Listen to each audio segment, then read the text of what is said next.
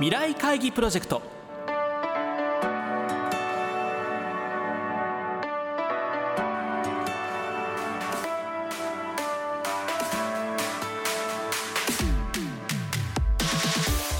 この番組は新しい時代です。をキーワードに企業トップが提示する日本の未来に向けたさまざまな課題について皆さんと共に解決策を考える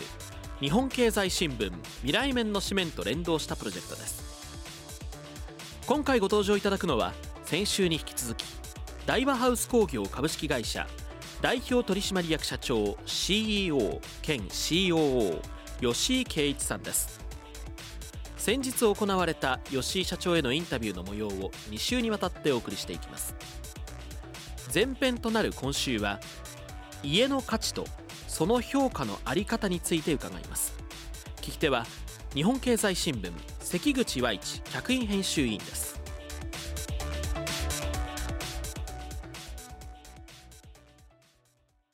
ライフステージに合わせて家を住み替えたいという願望がある一方でですね、その今、まあ、購入したりあ持っている家をリノベーションして住み続けたいとこういうこの希望とか考え方も最近は出てきていると思うんですが、うん、そこはいかがでしょうか？これ非常に高いと思ってますし物を大切にするということにつながっていくと思うんですね、うん、これは僕よく家を育むという言葉でよく言うんですけれども、はい、今日本にないことっていうのはその育んだことを評価する制度がなかなか難しい。ようやく住むストックということで、まあ、良質な、まあ、住宅、まあ、履歴のある住宅耐震性能がいい住宅とい。うものは評価しましょうということになってるんですけども、大事なことっていうのは、そこを育んだ人の思いなんですよ。それがいかに点数化されてるかということが大事だと思うんですね。ど。この中古市場見られても、こういう物件はありますとは書いてあります例えば奈良のここにあります、はい、京都にもあります。でも売られてる方の使ってきた思い育んだ思いというのはそこには一切書かれていない、ね、私たちはこの家をこういう場所として使ってきましたということがアピールできてくるとおそらく次の購入者もそこを評価すると思うんですね、はい、ここに行けばこんなことが味わえるんだと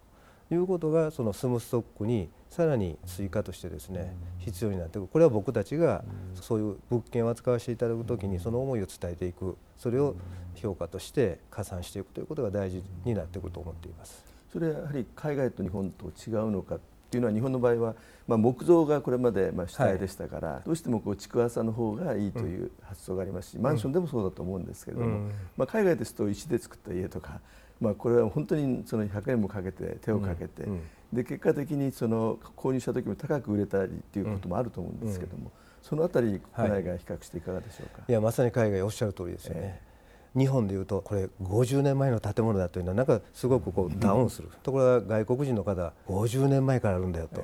い。うものとのこのテンションの違いですよね、はい、でもこういうふうに育んできたんだよ、はい、ここは実はこういう石を使ってるんだよ、ここはこういうふうに暖炉作ってきたんだよ。買った時はこれがなかったんだけどねということで点数加算ですねもう常に自分の家というものは一番いいんだと。だからその評価を加算されて買った時よりも高く売りたいそれをもって次の住まいを見つけていくというのが彼らですね。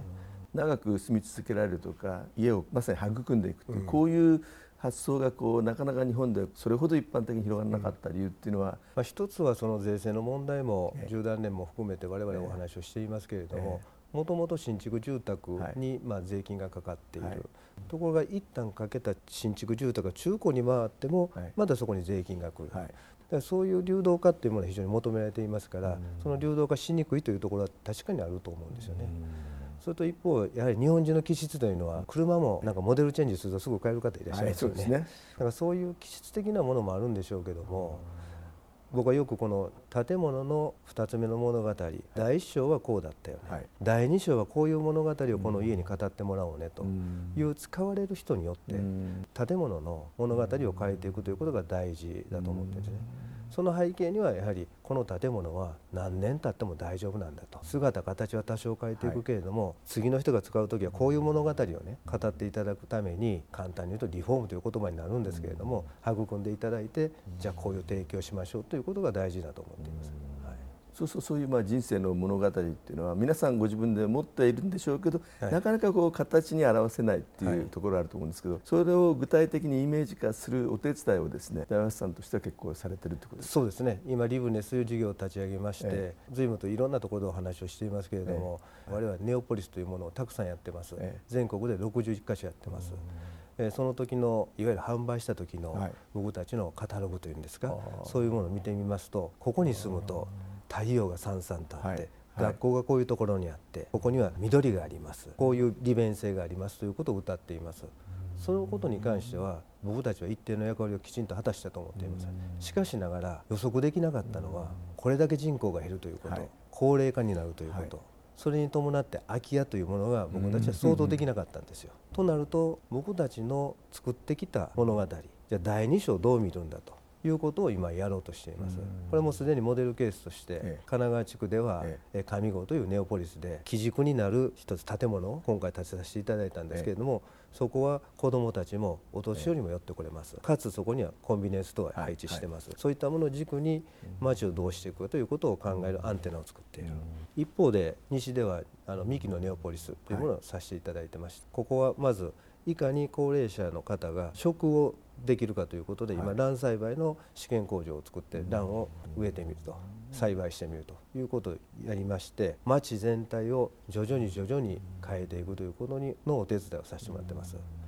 これは我々だけではなくて一番ど真ん中にいらっしゃるのは住民の方です、はい、それと行政の方。そして私たちが生産関係になりながら町の第2章2つ目の物語をやりませんかということに今やらせてもらってます。ということは単なる家づくりだけではなくて町づくりという、はい、もっと広い観点からそうですね。そういうことになりますあのここには空き家がなくなるだけではなくて、うん、もう一つ何か新しい人が住んでほしい。こういう軸もいるよね。若い人たちがやっぱり寄ってきてほしい、うん、それから交通手段どうするんだと。いうことをいろんなことを考えると、うん、その作らせてもらった場所場所によってやっぱりイメージが違います、はい、一方空き家ということだけではなくて僕たち一番考えないといけないのは空き家予備軍ですよくどうでしょう？病気にかかる前に、まあ、いわゆる対策をしましょうと言いますよね。予防医学という、はい、空き家予備軍をいち早く察知をしてきちんと対応していくことも僕は大事だと思ってるんです。少なくとも例えばお一人でいらっしゃる、じゃあこの後どうされるかということも含めて、我々が作ってきた町であればご相談することは可能だと思うんですね、今いろんな制度ありますよね。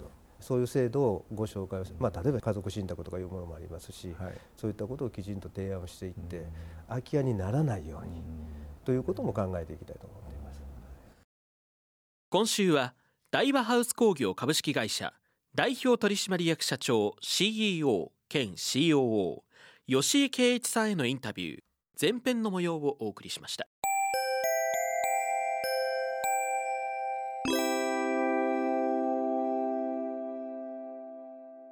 番組はラジオ日経番組特設ウェブサイトにアクセスしていただき放送終了後1週間以内であればラジコのタイムフリーサービスでお聞きいただけるほかポッドキャストからいつでも繰り返しお聞きいただくことができます。ラジオ日経ウェブサイトトップページにある番組一覧のカルチャーというタブから未来会議プロジェクトのページにアクセスしてください。未来会議プロジェクト。来週は引き続き大和ハウス工業株式会社代表取締役社長 CEO 兼 COO 吉井圭一さんへのインタビュー後編の模様をお送りします。